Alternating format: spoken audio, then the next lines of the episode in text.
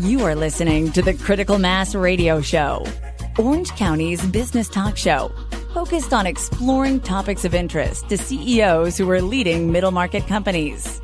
With your host, Richard Franzi. Hello, and welcome to the longest running business talk show in Orange County. And I am your host, Ric Franzi. We have a great show planned for you today. Why do you ask? Because David Romanoff, who is president and founder of Wise Logistics, is our featured guest. David, welcome to the program. It's good to be here, buddy. So let's get started with your origin story. Let's you're a serial entrepreneur, but let, us talk about your original motivation and the inspiration to start Wise Logistics. Sure. Um, this really goes back almost two decades now. I um, I've been a career real estate broker for close to almost 30 years now, 26 years. And during my tenure of owning a brokerage in Chicago, I had an idiot light bulb moment where I decided I was going to launch a moving company. And um, it was very successful, that moving company, which was my first for, foray into like actual logistics and the movement of goods. And during my tenure of ownership in the in the moving company, I started to realize there were a lot of technological um, inefficiencies going on within the industry. And I created a software called MoveLogic Pro, which I successfully launched um, several years ago to service the moving and storage industry. And the whole motivation with that company was to help small and medium and even enterprise enterprise level businesses to just be more efficient, not only with their time and energy, but also with their spending and you know just their approach to business just to optimize the businesses so they performed at a much higher level. And fast forward a few years my now business partner um, alex dovgall he owns a fairly large trucking company in chicago as well. And he was creating similar type solutions for his industry which is movement of freight goods uh, like trucking.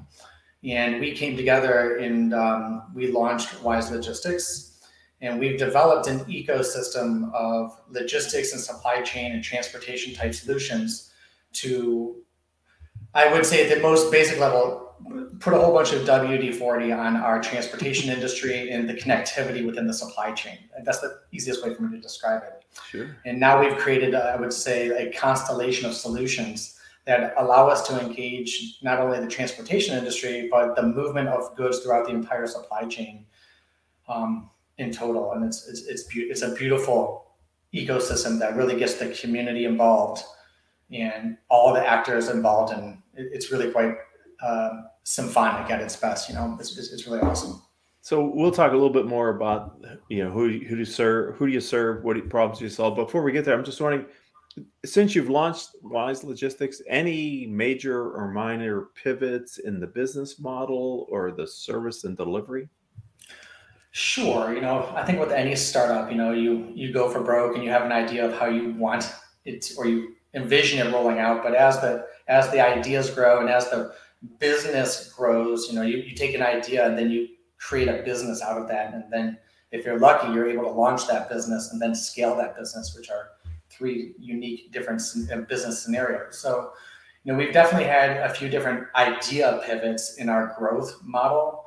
And just with regards to you know, all of our grandiose ideas and how we want to deliver our ecosystem.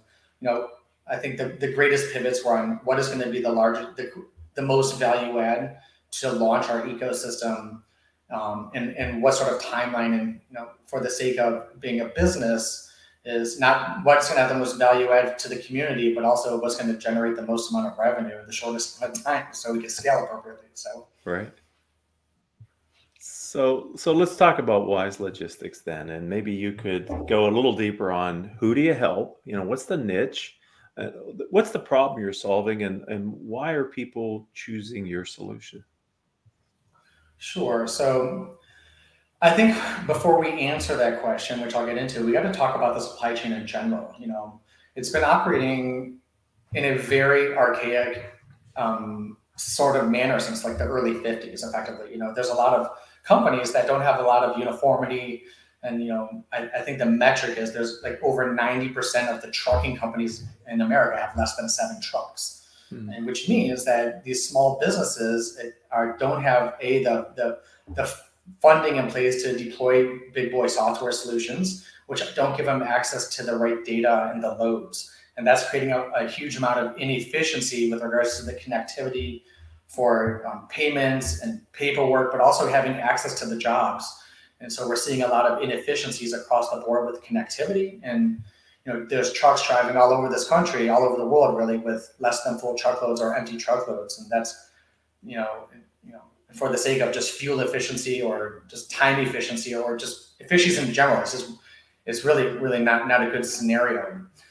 And so our solution, Wise Logistics, it, its root level, it was built out for the transportation industry in the United States or North America is our lowest hanging fruit. And our goal is to engage small, small to medium businesses and those actors within the truck drivers and whatnot, and give them the tools they need to be the most successful with you know with the with the smallest point of entry cost So so we could connect all the dots. And when I was, you know, when we when we look at the delivery of goods, you know, or, or, you know, anywhere, any store in the country, it really the backbone of all that is the truck drivers. How are stuff getting to these these stores? You know, like you know, during COVID, for example, when we were all basically fighting over squares of Charmin Red, you know, it's not like Charmin stopped making toilet paper. It's just that things weren't being delivered. You know, there, there wasn't an incentive for these these laborers to want to do their jobs, and still now the system is intensely fragile. And we've it, it blew up once in our face during COVID. And even though things are moving now, it's it is at any point it can completely collapse again. So the goal with Wise Logistics is to engage the community, incentivize and acknowledge the community, the people doing the jobs, and then give the businesses within within the community the right tools at the right price point to have access to big time data and um, and the movement of goods. So, how have you found the adoption? Because you're working with a thousand points of light, right? These smaller trucking firms with a handful of trucks. How how have you found? How receptive have you found them to the idea of using a platform such as yourselves? Yes, and that's that. That's one of the the big questions: is how are we going to get these old road dogs to want to use new tricks? You know, and the at the very root of that, the simplest way I could say is incentivization programs and gamification models. You know, you know, we've created, like I said, a whole a whole bunch of different entry point solutions into the Wise ecosystem. So if they don't they don't necessarily have to use a big boy enterprise level software, but they might use one of our entry point apps or this type of solution to get this, or so they have different points of entry. And then with the advent of smart contracting and blockchain type solutions in the Web3, driving our backend data transference, we're able to create um, incentivization programs and gamification models to get the people performing the jobs, the truck drivers, the longshoremen, the dock workers, the warehouse workers, a reason to not only show up to work, but to get them to want to do their jobs better through simple incentivization models. And we can use like things like NFTs and other different methods to get verifiable metrics and immutable data, where we can effectively create a a, a, a scorecard or a credit score effectively of how people are behaving with immutable data. So based on their driving behaviors, their, their health and physiological behaviors, um, their sleep metrics, and social reviews, we can create a very clear cut and immutable data point to get analytics on how people are really performing. And then we can say, hey, you're doing really good at this, this, and this. But if you can fix this one aspect within your daily routine, we you could tier up and get better incentivizations. And we want you to just show up and do your job better. And hey, we'll, we'll, we'll reward you. So with there's been a huge amount of response to that. People are they want to be acknowledged first and foremost say hey we see you. Mm-hmm. and b hey we see you but now we want to give you throw you a bone. So it's going over very well. Good, because you know, as you were talking, David, I I was fo- focused mostly on the truck driver, but you mentioned a lot of other roles that sort of are related to, and probably where the need for integration comes from, because it's it's not just the truck driver who who needs information; well, it's the uh, ecosystem. Well, let's, let's well let's look at like a scenario, like my cell phone. You know, this phone right here. In order for it to get from Korea or Japan to a store in California, it might pass through 30 different hands. You know, it's going to go from a warehouse on a truck to a port in, in a different country. It's going to go on a boat to another port, through you know, through, another truck to another warehouse. So, in any at any point in those thirty different transactions, you know, there's companies that need to get paid. There's paperwork that needs to be transferred, and it, those are all connectivity points. And if, if at any point someone doesn't get paid or something doesn't get transferred, guess what?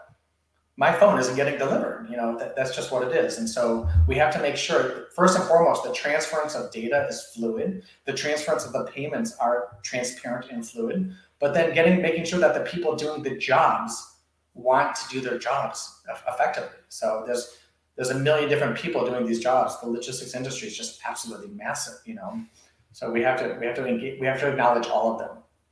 So in addition to working with the trucking companies you must also need to be working with the ancillary truck uh, organizations around them as well, is what it sounds like to me. For sure, for sure, yeah. So we work with the services that Wise Logistics puts out has different like different different points of entry for different types of solutions. In addition, we also have a really uh, we're rolling out, I would say right now, a a very um, aggregated um, multimedia website called trucking.us, which is which when it gets rolled out will be the the most aggregated news source for not only transportation and logistics news, all the the web, the the blogs and the vlogs and the industry mm-hmm. news, but we'll also have like AP Reuters and global news and health and wellness news, and, and most importantly, educational tools. And when people take educate, click the education button on our our platform, we'll incentivize them to take those classes. So if you're sitting at Port Los Angeles for eight hours in your truck and you're not getting, you're not, there's no incentivization to be there, you can take one of our classes and we'll pay you to sit there. Hmm. We'll incentivize you to be there and to take classes. Nice. Interesting perspective. I'm wondering, maybe you've just touched on it, but when you look at your firm and the success you've had, but you look at others that, you know, others in your industry who have had success in logistics, have you found a secret to success that you and others in your industry are deploying to deliver sure. the success? Yeah, and we get asked that all the time. You know, there are a bunch of great technological solutions out there for the logistics industry, and it, it would be against my karma, but in general, to knock any of them. I think a lot of blood, sweat, and tears, and a lot of money went into creating these solutions, but they're niche specific. They're creating specific solutions that solve a problem just here. They're isolated. Uh-huh. They're not looking at the bigger, the holistic picture. And and it's bold, and people will say you're just you're crazy. Why are you trying to do this? It's just too much. But the fact of the matter is, is this is the the logistics industry or the supply chain industry is the only industry or, or the, the industry that is touches the global community the most intimately. Everyone on our planet is affected by the supply chain. Everyone. And I used to have this funny story I used to tell people, and I used to say, it, unless you rode up on a boat to some island where the, when you rolled up, the islanders ran out and tried to eat you.